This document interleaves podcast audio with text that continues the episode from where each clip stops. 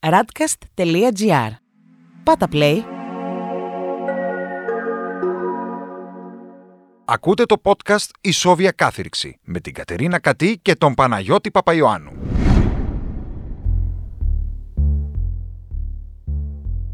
Κυρίες και κύριοι, γεια σας. Η σημερινή μας ιστορία, το έγκλημα με το οποίο θα ασχοληθούμε, εντάσσεται στην κατηγορία των εγκλημάτων ερωτικού πάθους. Και όπως όλες οι ιστορίες, έχει τις δικές της ιδιαιτερότητες, ως προς το κίνητρο και τον τρόπο εκτέλεσης του εγκλήματος, ως προς τις συνδίκες που οδήγησαν τον θήτη να περάσει την λεπτή κόκκινη γραμμή. Αυτήν που διαχωρίζει το λογικό από το άλογο, το ευγενές από το απόλυτο κακό. Είναι όμως ιδιαίτερη και για έναν ακόμα λόγο. Για όσα αναδείχθηκαν μέσα από τις δίκες που ακολούθησαν, όχι μόνο για την προσωπικότητα της δράστηδος, γιατί πρόκειται για γυναίκα, αλλά και για το παρασκήνιο που κρυβόταν πίσω από την σχέση της με το θύμα και το οποίο ξεδιπλώθηκε κατά τη διάρκεια της ακροματικής διαδικασίας. Δεν είναι τυχαίο που η υπόθεση αυτή είναι γνωστή με το όνομα της δράστηδας και όχι με το όνομα του θύματος. Όπως δεν είναι σύνηθες σε τέτοιες υποθέσεις, ένα δικαστήριο, όπως έγινε πρωτοδίκο σε αυτό το έγκλημα, να αναγνωρίζει ως ελαφρυντικό στη δράστηδα την ανάρμοστη συμπεριφορά του θύματος. Κυρίες και κύριοι, το έγκλημα με το οποίο θα ασχοληθούμε σήμερα είναι η δολοφονία του Αρχιμανδρίτη Άνθιμου Ελευθεριάδη από την Κάτια Γιανακοπούλου.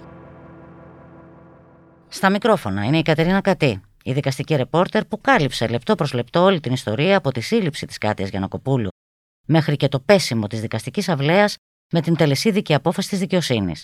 Και ο δικηγόρος και δόκτορα εγκληματολογίας Παναγιώτης Παπαϊωάννου, που θα μας βοηθήσει με τις γνώσεις του να πάμε μερικά βήματα παραπέρα από την απλή αφήγηση των σημαντικότερων στιγμών αυτής της ιστορίας.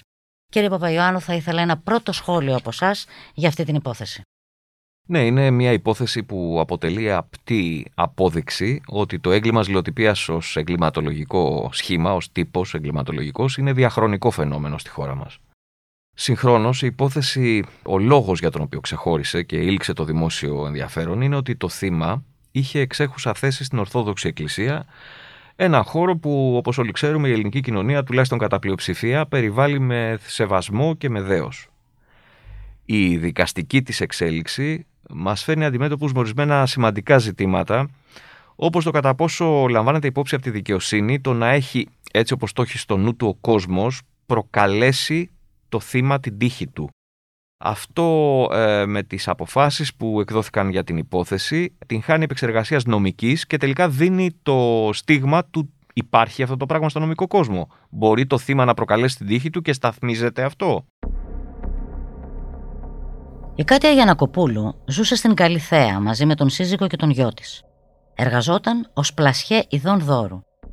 Μια μικροκαμωμένη, μελαχρινή, θεοσεβούμενη γυναίκα. Κανείς από όσους την γνώριζαν τότε δεν θα μπορούσε να την φανταστεί ποτέ σε ρόλο κρυφής ερωμένης να πρωταγωνιστεί σε έναν απαγορευμένο έρωτα που στα 42 της χρόνια θα την μετέτρεπε σε μενάδα. Ας πάρουμε όμως την ιστορία από την αρχή. Η Κάτια Γιανακοπούλου γνώρισε τον Αρχιμανδρίτη Άνθιμο Ελευθεριάδη το 1989. Ήταν τότε που ένιωσε την ανάγκη ψυχολογικής υποστήριξης, την οποία όμως δεν αναζήτησε στο γραφείο κάποιου ειδικού, αλλά μετά από μια συμβουλή μιας φίλης της στην εκκλησία της Παναγίτσας του Παλαιού Φαλήρου. Την εκκλησία λειτουργούσε ο Αρχιμανδρίτης Άνθιμος και η 34χρονη τότε γυναίκα μαγεύτηκε από τα λόγια του. Μια εξομολόγηση δεν της ήταν πλέον αρκετή – Συνέχισε να πηγαίνει όλο και πιο συχνά στις λειτουργίες για να τον συναντά και να μιλά μαζί του. Με τράβαγε κοντά του σαν μαγνήτης.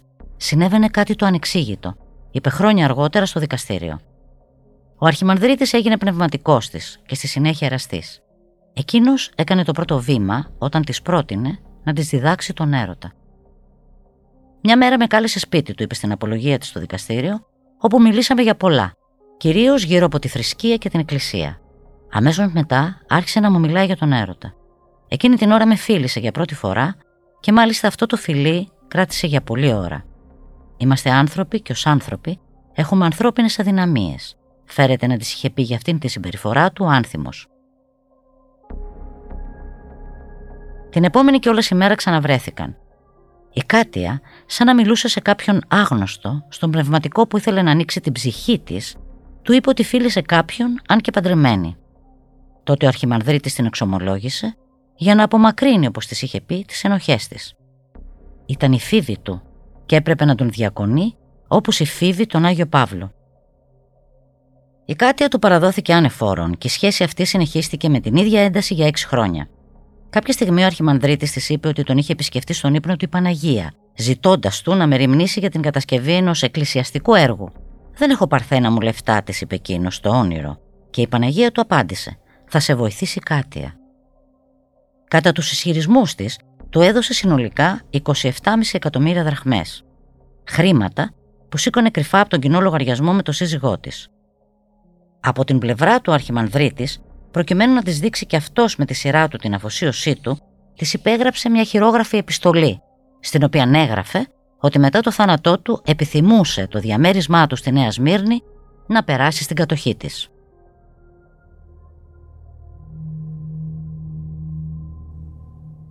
Το 1995 ο Αρχιμανδρίτης απολύεται από την Παναγία της Απαλαιού Φαλήρου και φεύγει για Λονδίνο. Η Κάτια τον επισκεπτόταν συχνά, ακόμα και αυθημερών. Εκείνος όμως προσπαθούσε να την αποφύγει. Ένιωθε προδομένη. Το πάθος έγινε σαράκι και αρχίζει να τον απειλεί και να τον εκβιάζει. Μαγνητοφωνεί τις ερωτικές του συνευρέσεις και τις τηλεφωνικές συζητήσεις. Στις 7 Μαρτίου 1997 συναντιούνται σπίτι του, διαπληκτίζονται και τον τραυματίζει στο λαιμό με μαχαίρι. Συνεχίζει να του τηλεφωνεί, αλλά εκείνος προσποιείται ότι δεν καταλάβαινε ποια ήταν.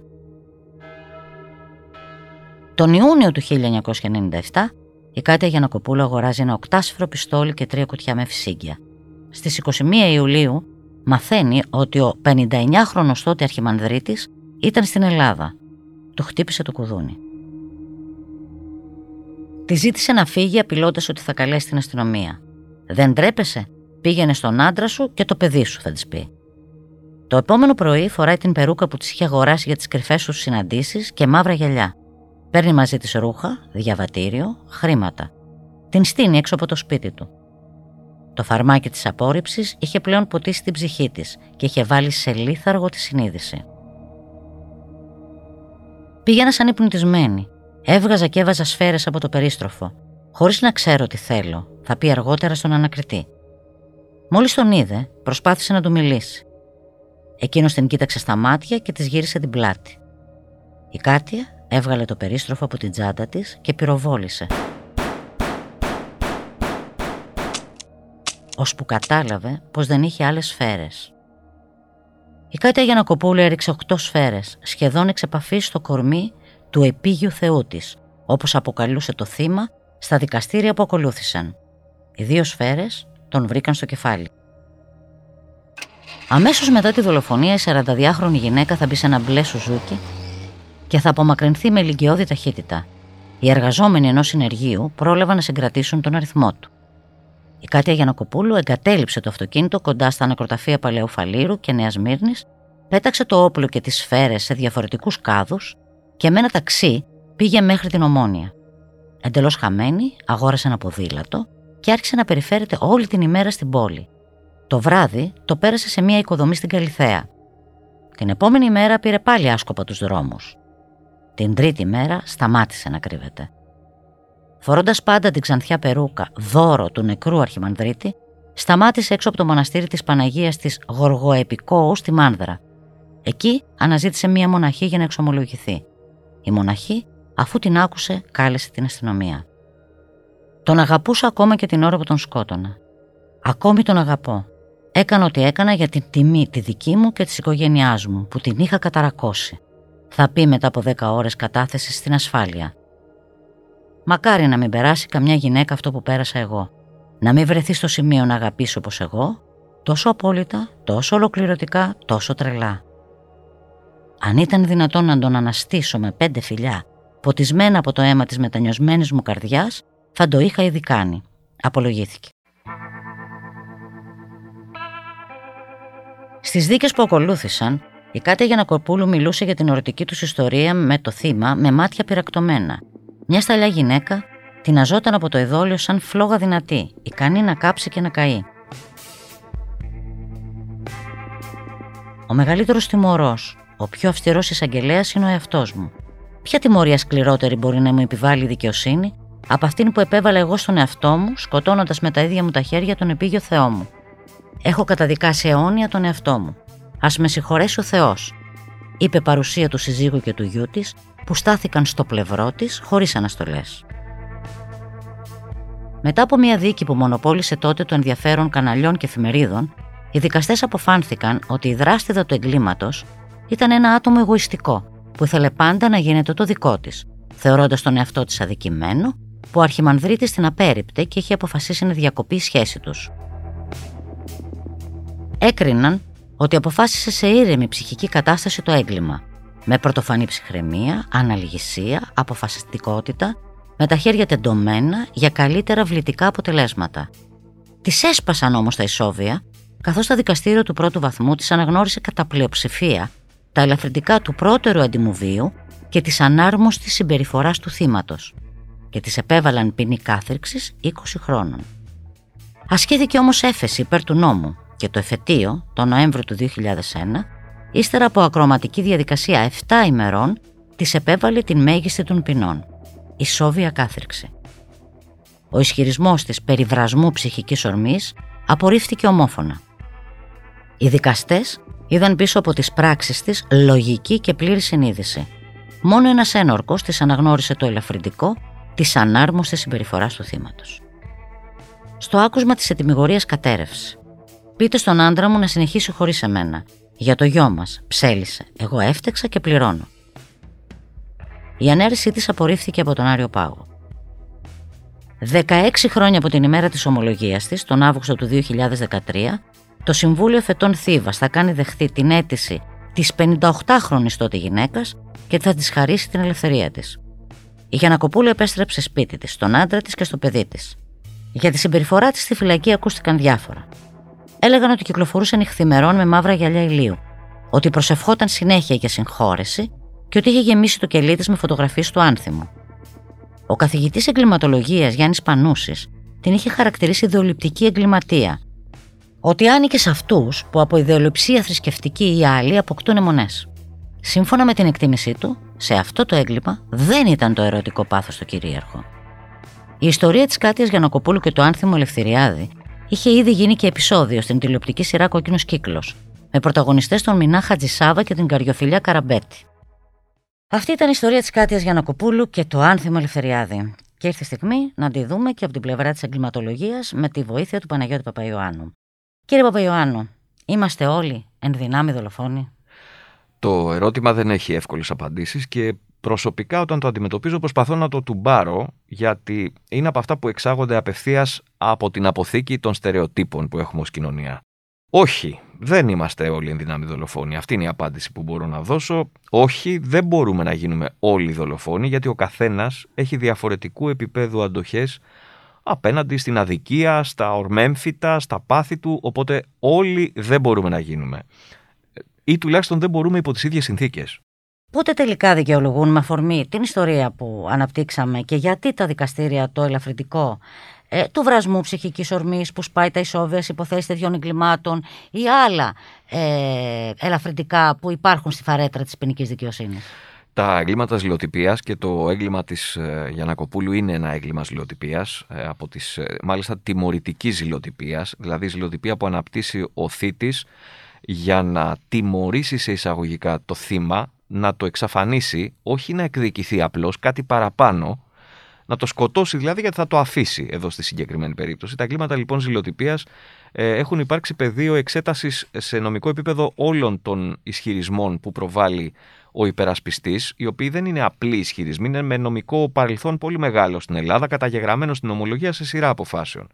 Αυτά τα όπλα ποια είναι; Είναι ο βρασμός ψυχικής ορμής, ότι δηλαδή τελέστηκε το έγκλημα σε χρονικό σημείο που ο δράστης αποφάσισε και τέλεσε την πράξη όντας σε μειωμένη κατάσταση, όχι στην κανονική του ψύχρεμη κατάσταση, αλλά σε εξηρμένη, όπως λέει η νομολογία των παθών κατάσταση.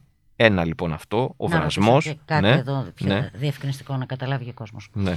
Ο βρασμός είναι διαρκής, μπορεί να διαρκεί πολλές ώρες ή είναι στιγμιαίος; Δηλαδή κάνουμε ένα καυγά έναν πάρα πολύ έντονο καυγά. Έχω ενοχληθεί πάρα πολύ. Έχει γίνει κάτι συνταρακτικό και εκείνη τη στιγμή πάνω στο βρασμό μπορεί να εγκληματίσω ακόμα και χωρίς να το επιδιώξω, χωρίς να το θέλω στη βάση του. Να το δούμε από την πλευρά της νομολογίας. Η νομολογία διακρίνει ότι υπάρχει βρασμός σε πολύ λίγες περιπτώσεις. Γιατί το κάνει αυτό; Να δούμε με ποιες αιτιολογίες διαγνώνει ότι υπάρχει βρασμός για να βρούμε πότε δεν υπάρχει. Ο βρασμός ο νόμος δεν λέει πόσο διαρκεί. Οπωσδήποτε δεν εννοεί βρασμό την απλή τσαντίλα, να το πούμε έτσι, την απλή ε, φούρκα, ε, το να έχω τσαντιστεί πάρα πολύ, το να είμαι θυμωμένος εννοεί ένα, μια ποιότητα πιο μεγάλη από τη συνηθισμένη, η οποία δεν μπορεί εξ, εξορισμού να έχει μεγάλη διάρκεια, μέρες ή ώρες. Γιατί παρεμβάλλονται οι σκέψεις του λογικού και οι αναστολές που οδηγούν τον οποιονδήποτε από εμάς, γι' αυτό και λέμε ότι δεν μπορούμε να γίνουμε και όλοι εγκληματίες, οδηγούν τον οποιοδήποτε από εμάς να έχει κάποιες αναστολές και να κάνει πίσω. Και να ξεσπάσει σε κάτι άψυχο, στο να το κρατήσει μέσα του, στο να βρίσει και να πει μου πέρασε. Οπότε ο βρασμός εξορισμού δεν μπορεί να διαρκεί πολύ. Τι λέει η νομολογία; Η νομολογία λέει ότι ο βρασμός πρέπει να εκτείνεται τουλάχιστον σε δύο χρονικά σημεία που είναι πολύ κοντά το ένα μετάλλο. Στην απόφαση του δράστη να τελέσει το έγκλημα, την ανθρωποκτονία, και στην εκτέλεσή του. Αυτά λοιπόν πρέπει να είναι πολύ κοντά χρονικά. Δεν μπορεί να το σκέφτηκες το πρωί και να το εκτέλεσει το απόγευμα, ούτε να το εκτέλεσει μετά από δύο ώρες. Γιατί, ε, και αυτό είναι ένα δεδομένο της επιστήμης, έχουν παρεμβληθεί οι σκέψεις αναστολής. Από τη στιγμή που έχουν παρεμβληθεί οι σκέψεις αναστολής, έχει ηρεμήσει από το βρασμό ή τουλάχιστον ο βρασμός δεν μπορεί να κρατάει για ώρες αδιάκοπα. Εκεί μιλάμε για το δεύτερο κομμάτι του νομικού κόσμου που θα μιλήσουμε παρακάτω. Ο βρασμός λοιπόν είναι κάτι εξορισμού ε, που κορυφώνεται γρήγορα και ξεφουσκώνει ε, από κάποιο σημείο και μετά. Αν λοιπόν καλύπτει αυτές τις δύο χρονικές στιγμές ο βρασμός, τότε συντρέχει. Αν αποφάσισα και εκτέλεσα σε κατάσταση φοβερά εξηρμένου πάθους σπάνια αναγνωρίζεται. Τα άλλα δύο έτσι, στοιχεία που αναδεικνύονται στα εγκλήματα ζηλοτυπίας είναι υπάρχει η περίπτωση να έχω ελαττωμένο καταλογισμό. Ο ελαττωμένος καταλογισμός είναι κάτι ακόμα μεγαλύτερο από το βρασμό. Είναι να έχω όχι βρασμό, να έχω ε, ελαττωμένη την ικανότητά μου να καταλάβω ότι κάνω κάτι κακό εκείνη τη στιγμή. Ενώ σε φυσιολογική κατάσταση θα το είχα. Εκεί ε, στο κομμάτι αυτό μπαίνουν μέσα πολύ οι ψυχικές νόσοι, οι ψυχικές ανομαλίες, οι μη διαγνωσμένες κυρίως που μπορούν να προκαλέσουν αυτή την απότομη έλλειψη της αίσθησης του τι κάνω. Επίσης, ο ελαττωμένος καταλογισμός είναι κάτι το οποίο πολύ σπάνια ε, διαγνώνεται από την ομολογία στα εγκλήματα ζηλοτυπίας.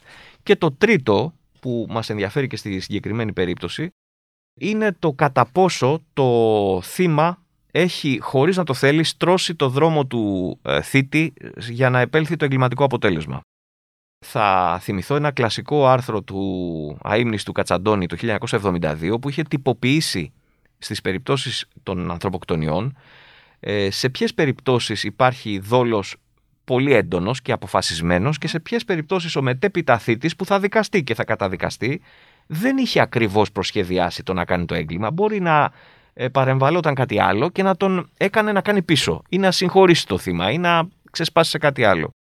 Τι μας λέει το παράδειγμα και το άρθρο του Κατσαντώνη από το 1972 ότι πραγματικά στα εγκλήματα ειδικά ζηλοτυπίας η τελική αναμέτρηση με το θύμα μπορεί και να αποτρέψει το έγκλημα.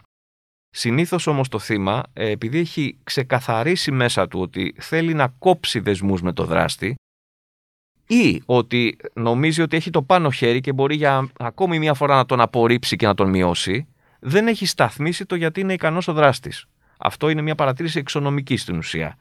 Ε, πρακτικά, εάν δεν υπάρχει βρασμός, ελαττωμένος καταλογισμός, το έγκλημα είναι σαν να έχει γίνει σε ήρεμη ψυχική κατάσταση και θα τιμωρηθεί με την ανώτερη των ποινών. Και στην προκειμένη περίπτωση λοιπόν για να ξαναπάμε στην υπόθεση της uh, Κάτιας Γιαννοκοπούλου ε, ο Άριος Πάγος με απόφασή του όχι μόνο έφτασε στο σημείο να απορρίψει το νομικό ισχυρισμό περιβρασμού αλλά και ε, είχε και μια ε, πολύ έτσι ε, μακροσκελή αιτιολόγηση γιατί τον απέρριψε. Είναι καλό καταρχήν να υπάρχει μακροσκελής αιτιολόγησης στις αποφάσεις όταν είναι καταδικαστικές. Ε, είναι ένα θετικό στοιχείο γιατί τι είναι η αιτιολόγηση των αποφάσεων που την επιβάλλει το Σύνταγμα; Είναι η υπαγωγή των πραγματικών περιστατικών με λογικούς κανόνες στη νομική Ε, εδώ λοιπόν κρίθηκε ότι δεν μπορεί να υπάρχει βρασμός όταν έχει προμηθευτεί η θήτη το όπλο ε, από την προηγούμενη. Έχει μασκαρευτεί και έχει φορέσει περούκα και γυαλιά για να μην αναγνωριστεί. Έχει πάρει το αυτοκίνητο του άντρα της για να μεταβεί στο σημείο και όχι το δικό της. Αν θυμάμαι καλά. Έχει στήσει καρτέρι και περιμένει πάρα πολλές ώρες. Έχει χτυπήσει το κουδούνι, έχει καταλάβει το θύμα για ποιον πρόκειται, ότι τον περιμένει η, ε, η πρώην ερωμένη του από κάτω και έχει πει φύγε, δεν θέλω να σε δω. Αυτή όμως έχει περιμένει εκεί, στήσει καρτέρι. Και όταν κατεβαίνει και τον βρίσκει, τον πυροβολεί πίσω πλατά, δηλαδή θέλοντας να επιφέρει το αποτέλεσμα, και εξακολουθεί να τον πυροβολεί ενώ είναι πεσμένος κάτω. Αυτά λοιπόν δείχνουν ότι υπάρχει μια απόφαση που όσες ενδιάμεσες σκέψεις αναστολής και να έχουν μεσολαβήσει, ο δράστης, η δράστης στην προκειμένη περίπτωση, έχει αποφασίσει να, να επιφέρει το θάνατο. Μια μακροχρόνια κακοποιητική συμπεριφορά ενός θύματος. Πάλι δεν δικαιολογεί ένα βρασμό που έχει μια διάρκεια ε, και, και, και δεν σε αφήνει να έχεις καταλογισμό εκείνη τη στιγμή; Εδώ θα πάμε σε άλλη κατηγορία εγκλημάτων. Είναι τα εγκλήματα των ε, κακών σχέσεων μέσα στην οικογένεια. Έχουν καταγραφεί πάρα πολλά, όχι ζηλοτυπίας όμως, έχουν καταγραφεί πάρα πολλά τέτοια εγκλήματα και όχι μόνο από πατέρα σε μάνα, αλλά και από παιδιά σε πατέρα, από πατέρα σε παιδιά όταν υπάρχει ψυχική ασθένεια. Η χρόνια κακοποίηση αλλοιώνει στην ουσία, προσωμιάζει, προσωμιάζει όχι με την πρόκληση, την αμέσως προηγούμενη κακή συμπεριφορά του θύματος, γιατί η συμπεριφορά δεν είναι αμέσως προηγούμενη, έχει προηγηθεί χρόνια κακοποίηση προσυδειάζει με τον ελαττωμένο καταλογισμό. Με το, ο ελαττωμένος καταλογισμός είναι ότι εγώ εκείνη τη στιγμή που κάνω το αδίκημα δεν έχω τη δυνατότητα να σκεφτώ το ότι είναι κακό αυτό και να απόσχω από, το, από την τέλεση του αδικήματος γιατί έχω υποστεί τέτοια συντριβή της προσωπικότητάς μου που το βλέπω σαν μονόδρομο. Είναι πλάνη το ότι το βλέπω σαν μονόδρομο, γιατί ένας κακοποιούμενος σύζυγος ή ένα κακοποιούμενο παιδί έχει ειδικά σήμερα, το έχουμε, έχουμε χτίσει την ε, κουλτούρα της προσφυγής στις αρχές, την προσφυγή σε κάποιον άλλο. Μπορεί να φύγει, μπορεί να τον χτυπήσει, να τα αποδώσει το χτύπημα. Η νομολογία της δικής μας μας παράδοσης καταγράφει πολλές περιπτώσεις κακοποιημένων γυναικών που σκοτώνουν, ας πούμε, με τσεκούρι τον άντρα τους στον ύπνο. Ε, και λίγες επίσης από τις φορές αυτές γίνεται δεκτός ο βρασμός. Και αυτό είναι επίσης άλλο μεγάλο κεφάλαιο το οποίο άνοιξε με αφορμή αυτή την ερώτηση που σας έκανα, αλλά νομίζω ότι πάρα πολύ σύντομα θα μας δοθεί η ευκαιρία ε, να, να εστιάσουμε ειδικά σε αυτή την περίπτωση, γιατί Δυστυχώς, μέσα σε όλη αυτή τη μεγάλη γκάμα των εγκλημάτων που έχουν συνταράξει στην κοινωνία, έχουμε και πολλά τέτοιου τύπου εγκλήματα που έχουν να κάνουν με την ε, ενδοοικογενειακή βία. Να συνεχίσουμε τώρα, να γυρίσουμε πάλι στην υπόθεση για Γιανακοπούλου. Τελικά, συμφωνείτε κι εσείς ότι από άποψη τυπολογίας η υπόθεση για Γιανακοπούλου είναι ένα έγκλημα ζηλοτυπίας; Είναι ένα έγκλημα ζηλοτυπίας όπως έχουν καταγραφεί πολλά πριν από αυτό και πολλά μετά από αυτό. Γιατί μιλάμε ότι έχουν περάσει και περίπου 20 χρόνια και κάτι παραπάνω από την τέλεσή του.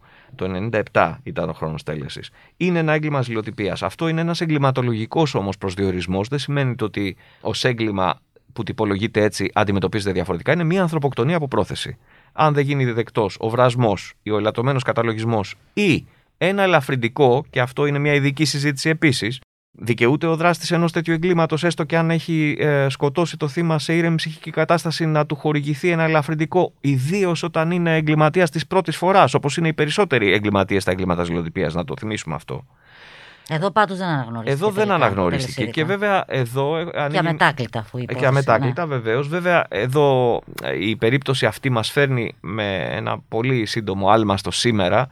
Σήμερα με τις τροποποιήσεις του ποινικού κώδικα η αναγνώριση του ελαφρυντικού του προτέρου εντύμου βίου, η οποία η αναγνώριση του ελαφρυντικού τι σημαίνει στην ποινή; Μειώνεται η ποινή σημαντικά όταν κατηγορείσαι για αδίκημα το οποίο επαγάγει την ισόβια κάθερξη, με την αναγνώριση του ελαφρυντικού γίνεται μικρή ποινή, γίνεται 15 χρόνια. Ε, και μπορεί τα 15 από τα 20 χρόνια που είναι η μία ισόβια κάθεξη να ακούγεται στον κόσμο μικρή διαφορά, όμως επειδή υπάρχουν ευεργετικά μέτρα έκτησης της ποινής πολλά άλλα που θα ακολουθήσουν του εγκλισμού, το να έχεις μια ονομαστική ποινή 15 ετών, η οποία μπορεί να μειωθεί και να αποκτήσεις νωρίτερα τα δικαιώματά σου για εφόρον απόλυση, για μετατροπή της, ε, της μίας μέρας έκτησης σε δύο, Ακόμα αν πας σε αγροτικές φυλακές. Ακόμα και θα ξεκινήσεις να παίρνεις άδειες. Ακριβώς, και ναι. οπότε θα ξεκινήσει πολύ σημαντικό. ναι. ε, όλα αυτά λοιπόν με, ένα, με την αναγνώριση ενός ελαφρυντικού κάνουν την τιμώρηση πολύ πιο ελαφριά για ένα δράστη mm. ανθρωποκτονίας. Ο τωρινός λοιπόν ποινικός κώδικας αναγνωρίζει το ελαφρυντικό και γιατί θα το πούμε, αναγνωρίζει το ελαφρυντικό του, του λεγόμενου προτέρου εντύμου βίου, τώρα το λέει του ε, νομίμου βίου, αν θυμάμαι καλά, δεν θυμάμαι την ακριβή. Σύνομος βίος. Σύνομος Ναι. βίος, ακριβώς, του συνόμου βίου, όταν ακόμα υπάρχει μια καταδικαστική υπόθεση στον ε, δράστη για ένα ελαφρύ πλημέλημα. Δηλαδή λέει ότι στην ουσία σε κάθε περίπτωση θα μπορεί να ζητήσει να του χορηγηθεί αυτό το ελαφρυντικό πλέον και να του χορηγείται ε, ο δράστης. Άρα- Όταν δεν έχει κάνει κάτι το οποίο να, να αποδεικνύει ότι έχει βαριά εγκληματική συμπεριφορά. Για να συνοψίσουμε λοιπόν ε, και πάντα σε συνάφεια και με το έγκλημα ε, το, συγκεκριμένο. οποίο προσπαθήσαμε έτσι να δούμε και κάποιες πτυχές ε, πιο συγκεκριμένες. Ε, υπάρχουν ε, στην ποινική μας φαρέτρα ε, πολλά ελαφρυντικά. Υπάρχει ο βρασμός όπως είπαμε, ο λετωμένος Ο κατολογισμός. βρασμός δεν είναι ελαφρυντικό. Ο βρασμός είναι ένας ισχυρισμό ε, ναι, που, είναι- που μπορεί να οδηγήσει με τον ίδιο τρόπο στο να μειωθεί σαν η ποινή. ελαφρυντική περίσταση, Σαν, ναι. ναι, ναι, ναι, ναι. Ποια ποινικά εργαλεία λοιπόν έχουμε σήμερα ώστε να μπορέσουμε να επιβάλλουμε, οι δικαστές βέβαια, δίκαιη ποινή σε έναν ανθρωποκτόνο της μιας φοράς. Ένας άνθρωπος που έχει κάνει ένα έγκλημα γιατί οι περιστάσεις οδήγησαν στο να κάνει αυτό, αυτό το έγκλημα. Και οι ζηλότυποι εγκληματίες έχουν υποτροπή; Λοιπόν, είναι πολύ ενδιαφέροντα τα ερωτήματα αυτά. Καταρχήν, θα έπρεπε να υπάρχει ένα εργαλείο στον ποινικό δικαστή όταν αποφασίζει, έχει κρίνει επί της ενοχής, έχει πει ότι είναι ένοχος αυτός ο άνθρωπος, είναι ένοχος για την τέλεση του εγκλήματος ανθρωποκτονίας χωρίς να είναι σε βρασμό, χωρίς να έχει κάποια ψυχική ασθένεια. Ωραία. Εξετάζω όμως εάν έχει ελαφρυντικές περιστάσεις. Αν το τέλεσε υπό ελαφρυ... αν αξίζει να του χορηγηθούν ελαφρυντικές περιστάσεις. Οι ελαφρυντικές περιστάσεις ε, που έχουν να κάνουν με την προσωπικότητα του εγκληματία και όχι με το έγκλημα καθεαυτό, ένα βασικό στοιχείο για να τις προσδιορίσει κανείς είναι το αν αυτός ο άνθρωπος όταν έχει τελέσει ανθρωποκτονία ας πούμε ή εδώ ανθρωποκτονία από ερωτικής ζηλοτυπία αν είναι πιθανόν να το ξανακάνει. Και το διεθνές παράδειγμα αλλά και η φτωχή ελληνική νομολογία και θεωρία για το θέμα δείχνουν το ότι ο εγκληματίας εξηλοτυπίας είναι της πρώτης και μόνης φοράς. Δεν έχει υποτροπή. Μένει στη φυλακή 16 έως 20 χρόνια και όταν βγαίνει είναι ένας άνθρωπος ο οποίος είναι πλήρως ιδρυματοποιημένος, έχει άλλα προβλήματα, πώς θα ενταχθεί πλέον στην κοινωνία και το τελευταίο που τον νοιάζει είναι να ξανακάνει αδίκημα και τι αδίκημα, δεν πρόκειται να ξανά έχει σχέση με ένα άλλο άτομο και να το σκοτώσει πάλι από ζήλια, δεν υπάρχουν ε, εν πάση περιπτώσει δεδομένα ερευνητικά για να το υποστηρίξουμε ότι έχει συμβεί αυτό. Το ερώτημα λοιπόν είναι, αξίζει να υπάρχει ένα εργαλείο στον ε, δικαστή που να, όχι να του υποδεικνύει φυσικά, αλλά να το λαμβάνει υπόψη του.